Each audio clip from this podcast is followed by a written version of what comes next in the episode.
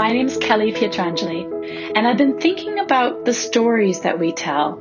Too often we let stories from our past define us. We'll tell them over and over to ourselves and to others until it becomes our truth. But what if, without deviating from actual facts, we choose to tell different stories? And what if these new stories could bring us more freedom and strength? I'm going to share some true facts about my own life and I'll follow each one with the stories I could be telling myself about each one, followed by the story I choose to go with. So here's fact number one. My father abused my teenage mother when she was pregnant with me and left us when I was just a few days old. I've never seen him again. The stories I could be telling myself right now men are bad. Men can't be trusted.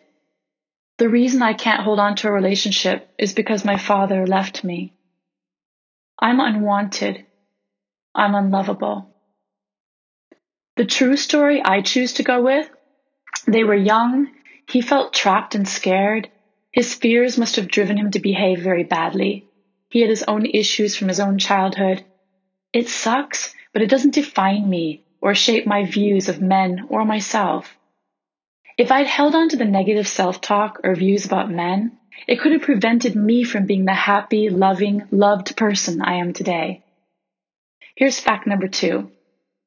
In my tween and teen years, my mother worked nights in a factory, and I didn't see her before or after school. There was never a parent attending my school music and sporting events or awards presentations, and I found my own way home afterward, often walking back in the dark, freezing cold winters of Minnesota on my own. I got myself up into school on time, oversaw my own homework, dinner, and bedtimes, and often that of my younger brother, too. The story I could be telling? My mother didn't care about me. She was irresponsible. She put me in danger and neglected my needs. I have to fend for myself in this world or nobody else will.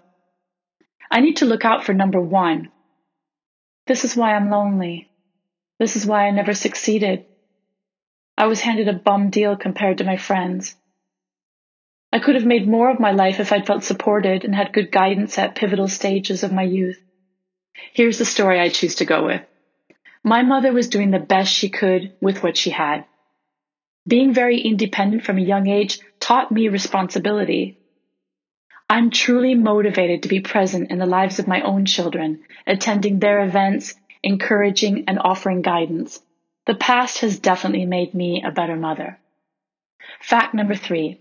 The boyfriend I fell madly in love with in my 20s verbally and physically abused me until I was finally hospitalized with cracked ribs.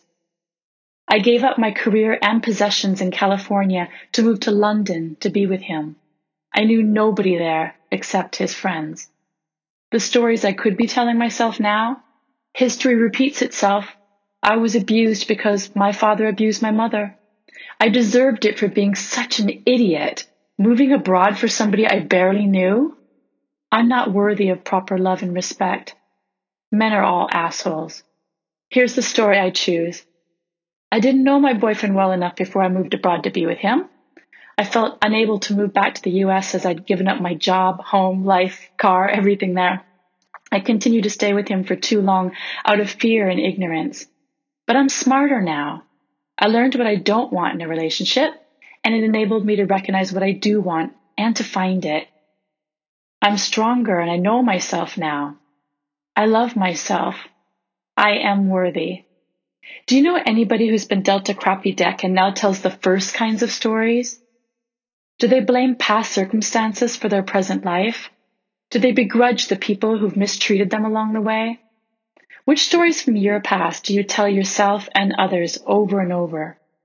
Are these stories helping you or might they be holding you back? Rewriting the script in your head isn't easy, especially if you've been telling it for a very long time. I've got a few ways to begin to dump the old stories and replace them with new ones. These are things that I've done, and I'm going to share them with you to see if any of them might work for you. Number one, recognize when you're telling the story and press your mental pause button. Stop giving it fuel. Number two, write down the fact, as I've done, and then the story you're presently telling. Now write a more positive interpretation of it.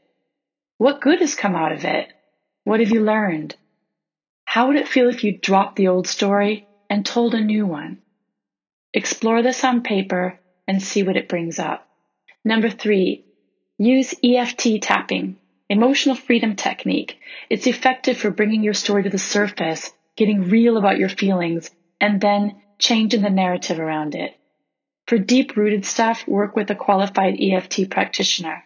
There are lots of different things out there now. I've been working with a with an energy alignment coach, a coach who teaches me how to bring up the old stuff and recognize it, but then completely, that's called an Emotion Code practitioner. That's it.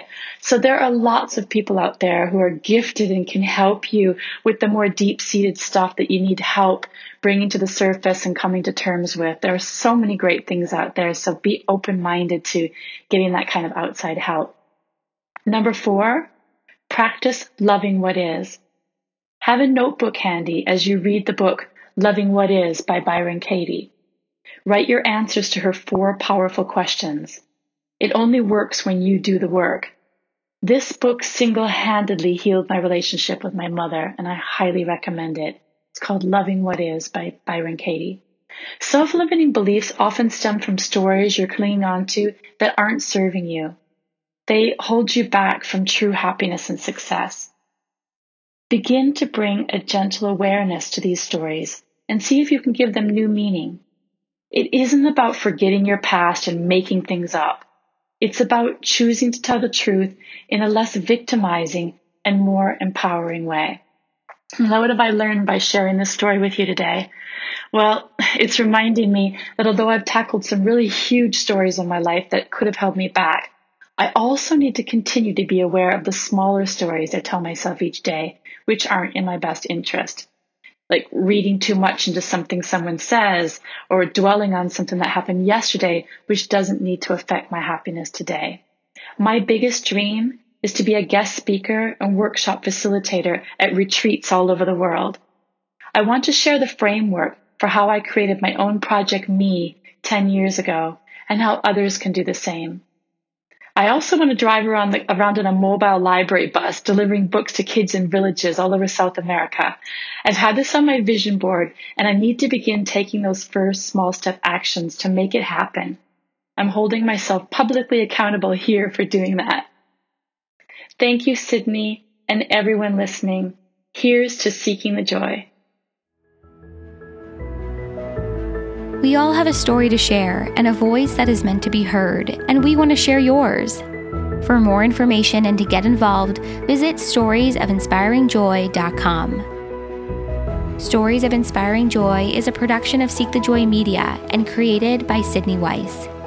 You can find all episodes on Spotify or Apple Podcasts, and if you like the show, hit subscribe, leave us a rating and review, and follow along on Instagram, Facebook, and Twitter. We're creating greater connection and community, one powerful story at a time.